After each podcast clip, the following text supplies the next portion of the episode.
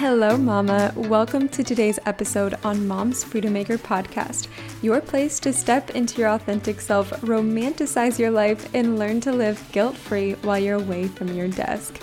I'm Jamie Kullman, a virtual coach who focuses on helping moms build an aligned lifestyle and or business that allows them to live without sacrifice. If you're obsessed with finding ways to be more present and ready to make your vision a reality, hit that subscribe button so you never miss another episode and let's dive in.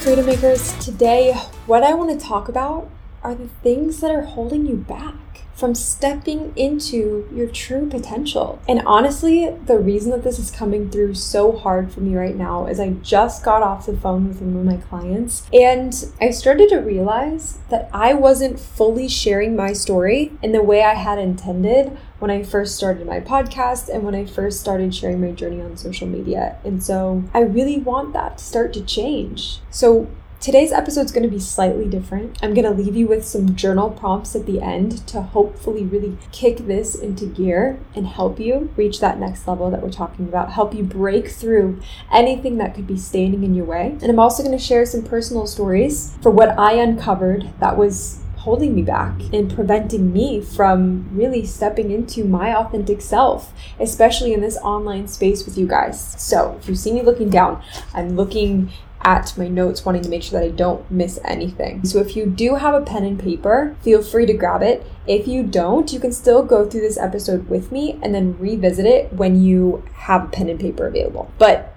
honestly, I just want to start by saying you're not alone. We are so judged in the world that we live in when we start to step into our authentic self. Everybody's got something to say about it. And at the end of the day, all we have is ourself. Even if you're married or have kids or have a loving and supporting family, that's amazing, but you have to take care of you. You have yourself to find and embrace and figure out why you're put here and what you're here to do.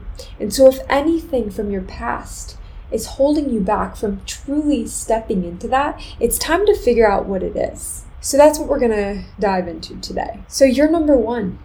You are number one in this, and it's time to be more aligned, more in alignment with what we want, and it's time for us to be open and honest about what that current reality actually looks like. In the depths of everything, your life is your truth, and your truth comes through, is exposed when it's exposed, that's what's ultimately going to set you free. That's what's going to catapult you to that next level. So, the truth is going to set you free. We're going to go into some journal prompts now, and I hope that this gets your wheels spinning, and I'll share how they came through for me. So, first, I want you to ask yourself where do you feel rejected in your life that could be holding you back in your business or holding you back from the lifestyle that you're seeking? Where do you feel rejected? This could be something from childhood that you've forgotten. It could be a piece of you that you've tried to just lock in a cage somewhere, some story that you're telling yourself. Why do you feel this rejection? Where did it stem from? Ultimately, where do you feel like you're not good enough?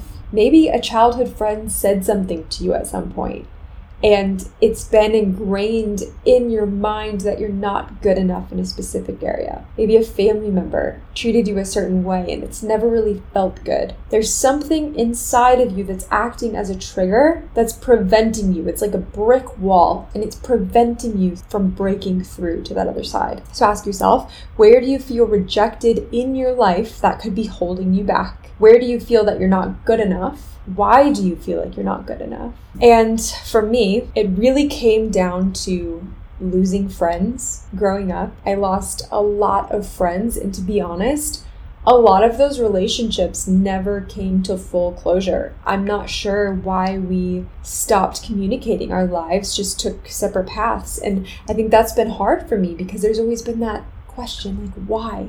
Why, why, why did that happen, right? So that's been one for me. Cheating partners. Ooh, this could be a full episode on its own, but I've been in a lot of very abusive relationships where I was not only told that I wasn't good enough, but I was treated like I wasn't good enough. These men that I had dated for way too long, one was for five years, the other was for only seven months, but that's seven months. It's crazy. I was told that I wasn't good enough. I was treated like I wasn't good enough. But then at the end of the day, they would come back and tell me they wanted to marry me, say that I was their everything. There's something that happens when you're told that again and again and again, it starts to really make you feel a certain way. And for me, I turned to alcohol. I turned to partying because I felt like I had my people there. I didn't want to sit at home alone. I wanted to be out, feeling like things were okay. And to be honest, a lot of times when I drank, I was just trying to numb the reality of what my life was because I wasn't happy with where I was. I wasn't happy with what I had built. I had no idea what I wanted to do with my life. I didn't know what I was passionate about. I didn't have a career that I wanted to pursue. And the people that I invested so much time with who really said that they believed in me clearly didn't because I was either their side girl or they had a side girl and I had no idea. I thought I was the only one. So there's something in a story like that that really affects you long term, that unless you truly tap into that, it's hard to relate the two together. Another thing is just family. Maybe they put you last. Maybe they don't embrace your vision or your dreams the same way that you do. And so start to think about that. Do you feel rejected because they don't have the same passions and visions as you. And maybe they're telling you to go get a real job or asking you financial questions that you just don't feel comfortable asking. These are the things that you need to tap into because all of those are different forms of rejection that could lead to you holding yourself back. And ultimately, like we said before, you're in charge. You're the one crafting your own self, your own life. And so to let other people step into that and say things to you or do things to you in your past that hold you back from stepping into this version of you that you're trying to embrace right now is really hard. So I've been doing a lot of personal inner work to really tap into what this should look like and how to really get past those past traumas that I've experienced to really fully become the person that I know is inside of me and that I know is inside of you too. I hope this is sitting well with you. So, another thing is why are you not sharing the parts of your story that were holding you back? So, for example, I haven't talked about my abusive relationships. I haven't talked much about mental health and the problems that could rise if not addressed.